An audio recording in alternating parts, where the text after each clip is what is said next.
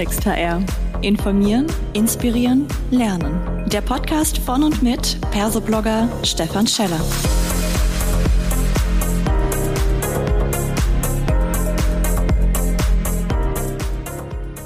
Hallo und herzlich willkommen zu einer weiteren Folge Klartext HR.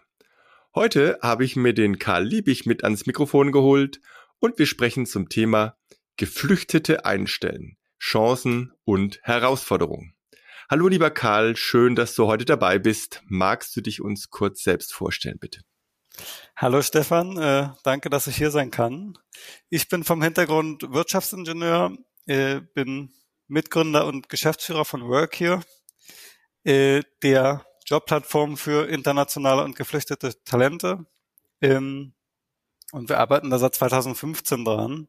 Ähm, also schon schon eine ganze Weile. Äh, und genau, so viel zu mir, wohne in Berlin mhm. äh, und freue mich heute hier zu sein.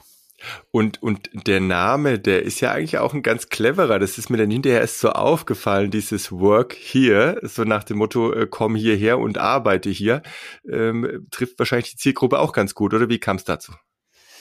Ja, das ist natürlich ein Wortspiel, aber hat vielerlei Hintergründe. Einerseits natürlich dieses Work und der hintere Teil von Career. Ah. Mhm. Ähm, und das Doppel-E aus Refugee ist eben auch dabei. Ähm, von daher fanden wir, dass das eigentlich ganz passend ist und das ist auch bis heute so, obwohl es nicht der beste Radioname ist. Also man mhm. muss es schon hin und wieder mal buchstabieren. Mhm. Ähm, ja, also wie Worker, wie Arbeiter auf Englisch, aber eben mit zwei E. Jawohl. Ähm, um es einfach zu verstehen. Prima. Jetzt, jetzt hat dieses Thema, ähm, ja, auch Jobbörse oder generell Einstellen von Geflüchteten, ich muss fast sagen, leider irgendwie äh, zunehmenden Lauf, ja. Ähm, es gibt immer mehr Menschen, die Arbeit bei uns suchen. Auf der einen Seite ist es positiv mit Blick auf den Fachkräftemangel, weil wir den vermutlich gar nicht alleine stemmen werden können. Wie ist denn jetzt bei euch generell so diese Resonanz, wenn man, wenn ihr auftretet und auf Unternehmen zugeht und sagt, Mensch, einstellen von geflüchteten Menschen, wie reagieren die da? Ja, das ist ganz witzig, weil in der Öffentlichkeit die Debatte, die ist, geht ja gerade eher so ein bisschen in die Richtung, hey, schaffen wir das überhaupt? Ähm, aber von Unternehmensseite ist wirklich die Resonanz ganz anders. Also da ist wirklich eine Riesenoffenheit und eine riesen eine riesen Motivation da, sich da einzubringen. Ähm, ich erzähle immer ganz gern, wenn wir E-Mails schreiben, mhm. äh, kalte E-Mails, äh, 40 Prozent Antwortrate zeigt, glaube ich, äh, sehr gut, dass, dass das wirklich einen Nerv der Zeit trifft und äh, ja auch wirklich erkannt wird von Unternehmen, egal aus welcher Branche, äh, egal aus welcher Region in Deutschland. Da würde mich jetzt tatsächlich irgendwie so interessieren, gibt es eine Art äh, Trend nach dem Motto, läuft es jetzt besser? Also sprich, hat das direkt was zu tun mit dem Fachkräftemangel, der gefühlt immer dringender wird bei den Unternehmen oder war das eigentlich schon immer eher eine positive Reaktion bei den Unternehmen? Ähm, also die Resonanz war schon immer positiv von den Unternehmen, die an uns, an uns herangetreten sind. Das sind eben in der Regel die, die einfach ein bisschen offener sind, ein bisschen äh, ja auch flexibler, sage ich mal. Mhm. Ähm, aber wir sehen einfach, dass es heute einfach immer mehr Unternehmen werden. Mhm. Ähm, von daher auch 2015 war die Resonanz schon sehr gut. Ähm, aber die Entwicklung ist trotzdem eigentlich eine positive, dass es, dass es immer stärker wird, die Nachfrage. Mhm. Jetzt hast du so ein bisschen was äh, schon gesagt zu den Unternehmen, die das machen. Was da auch noch vielleicht äh, spannend wäre zu wissen, sind es dann eher so große Unternehmen, die sagen, wir sind sowieso schon in Richtung Diversity ganz querbeet, wir sind eventuell schon international, da nehmen wir das gerne auf. Oder sind es auch kleinere, die sagen, wir haben bislang da noch gar keine Erfahrungen, aber ich finde es wichtig, dass wir uns zum Beispiel da engagieren? Ähm, also wir haben jetzt insgesamt äh, über 8000 Arbeitgeber die bei uns aktiv sind. Äh, und das spiegelt echt so die Unternehmenslandschaft in Deutschland sehr gut wider. Also das sind viele kleine Unternehmen, wirklich vom von der Zehn-Mann-Bude mhm. bis hin zu DAX 30 Konzernen. Also das ist wirklich wirklich sehr gemischt. Also da mhm. kann man wirklich gar nicht sagen, ja, okay, ab der Größe macht Sinn oder bis hin zu der Größe. Äh, also sowas wirklich überhaupt nicht. Wie kommen denn jetzt umgekehrt die Menschen zu euch, die da Jobs suchen? Also wie könnt ihr da Aufmerksamkeit erzeugen?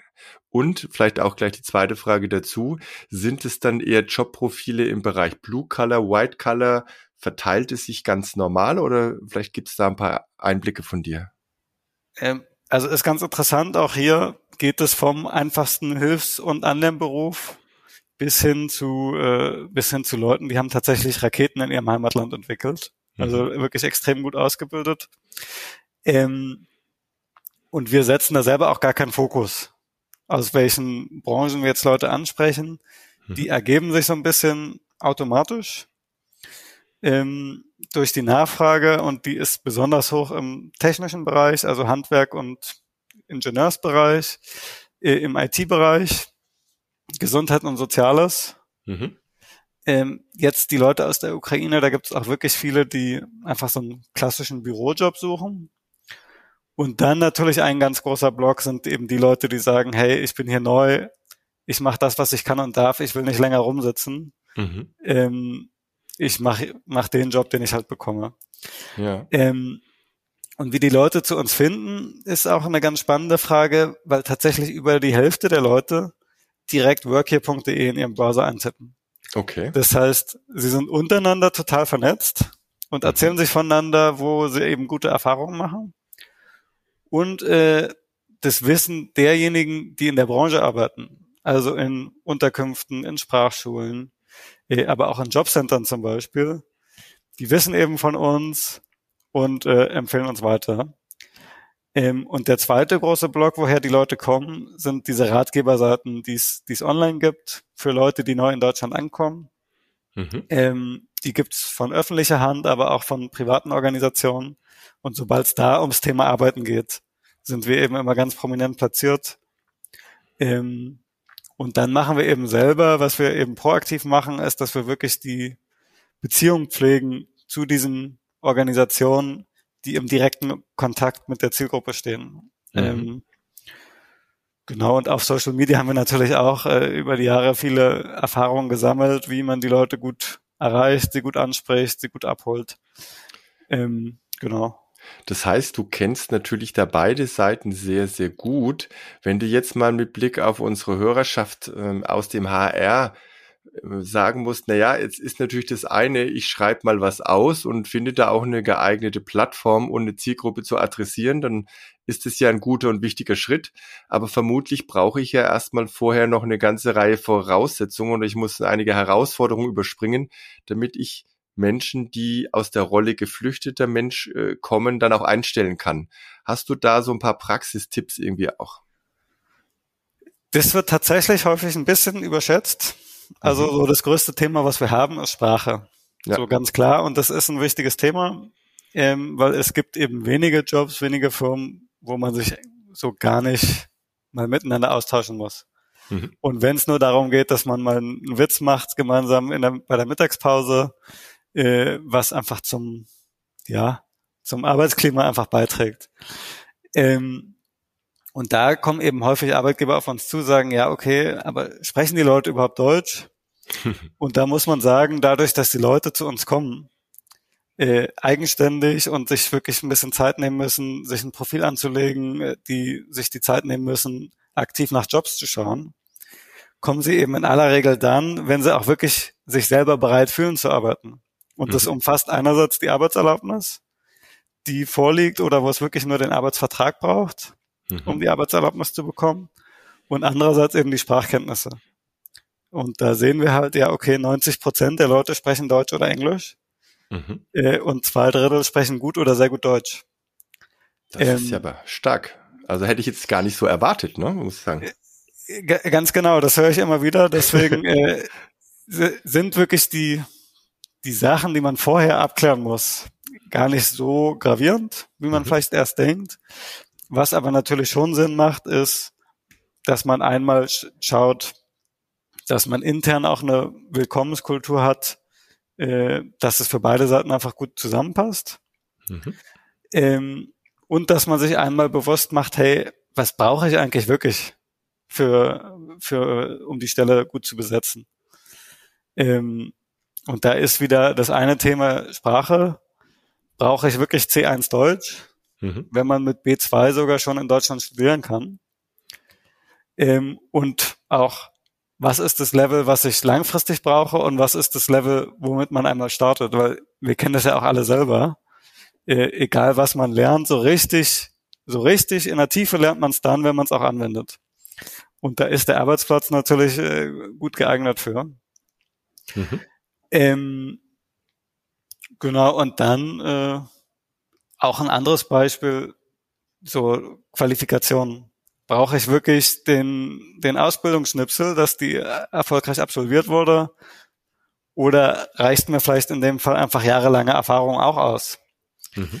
Also da einfach so ein Bewusstsein zu schaffen äh, und zu wissen, sich auch bewusst zu machen, auf wen man da treffen wird nämlich auf Leute, die nicht in Deutschland aufgewachsen sind. Ähm, und das geht natürlich auch mit gewissen Herausforderungen einher, weil eben sprachlich äh, ein Unterschied da ist zwischen einem Muttersprachler und jemandem, der erst die Sprache gelernt hat.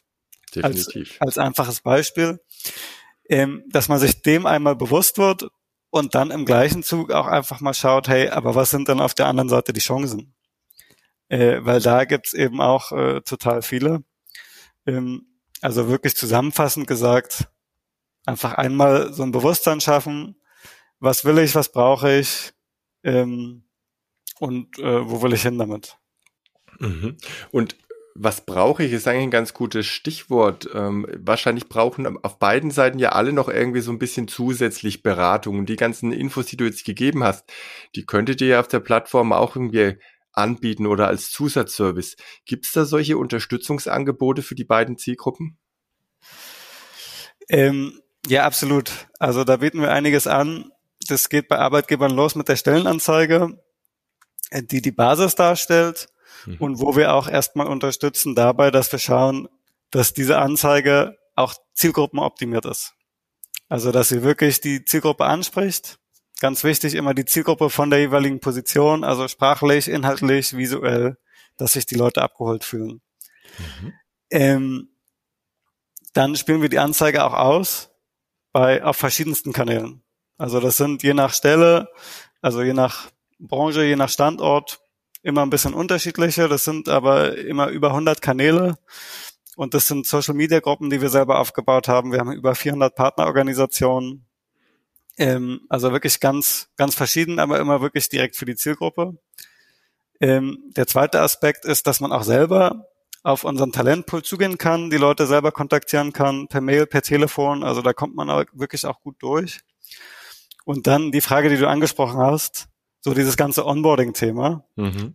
Ähm, da schauen wir, dass wir Informationen geben zu bürokratischen Themen, zu kulturellen Themen. Und du hast angesprochen, auch ganz wichtig, immer für beide Seiten worauf man achten sollte, damit es gut klappt. Und wir haben darüber hinaus auch ein Netzwerk an Expertinnen, die wirklich bei Bedarf den Einzelfall auch unterstützen können mit verschiedensten Themen. Äh, bei Behördengängen zum Beispiel, die können zum Beispiel auch eine Rechtsberatung anbieten mhm. oder vielleicht auch ein Diversity-Training für die Belegschaft, je nachdem, was man halt braucht. Ähm, und um es noch abzurunden, das vierte Thema, was wir für Arbeitgeber auch äh, anbieten, ist beim Employer Branding zu unterstützen um das Engagement rauszustellen und letztendlich auch mehr Unternehmen davon zu überzeugen, sich diesem Thema zu öffnen, weil wir haben jetzt 8000 Arbeitgeber bei uns auf der Plattform. Wenn man weiß, es gibt zwei Millionen Arbeitgeber in Deutschland und mhm. sich die Bevölkerungsentwicklung anschaut, dann müsste man meinen, es ist eigentlich für jedes Unternehmen ein total wichtiges Thema. Ähm, und da hilft uns das natürlich auch, äh, da noch mehr Unternehmen, um diese Lücke zu schließen letztendlich, noch mhm. mehr Unternehmen zu überzeugen. Und ich glaube, du hast jetzt den Begriff Engagement genannt. Also wünschenswert wäre es ja wahrscheinlich auch, wenn wir da rauskämen aus diesem wir engagieren uns für Geflüchtete, sondern es wäre ein Kanal, der so absolut selbstverständlich mitläuft, wie alle anderen Recruiting-Kanäle auch, ja. Das wäre jetzt so meine persönliche Botschaft vielleicht auch nochmal nach draußen, ja. Genauso verstehen wir uns. Wirklich als Ergänzung zu den klassischen Kanälen. Die Leute, die man bei uns erreicht, erreicht man zu 95 Prozent nicht auf den klassischen Kanälen. Also wirklich eine super Ergänzung. Äh, einfach aus Betriebswirtschaft, betriebswirtschaftlicher äh, Sicht. Aber letztendlich natürlich auch äh, aus gesellschaftlicher, menschlicher Perspektive, dass wir da einfach äh, vorankommen und äh, ja, über kurz oder lang äh, kommen wir da auch nicht drum rum. Und ich würde mir auch wünschen, genau wie du sagst, dass das, weil Diversität passiert eben nicht zufällig, sondern mhm. dass man das einmal bewusst angeht und äh, wirklich explizit schaut, hey, ich öffne meine Stellen eben auch explizit für Geflüchtete und, äh, und Newcomer. Aber absolut. Und ich finde, das ist auch eine schöne Botschaft, die wir jetzt so im Raum stehen lassen. Ich sage ganz herzlichen Dank, lieber Karl, dass du heute da warst und drücke euch noch alle Daumen für euer Engagement. Danke, Stefan. Das war eine weitere Folge Klartext HR. Informieren, inspirieren, lernen. Der Podcast von und mit Persoblogger Stefan Scheller.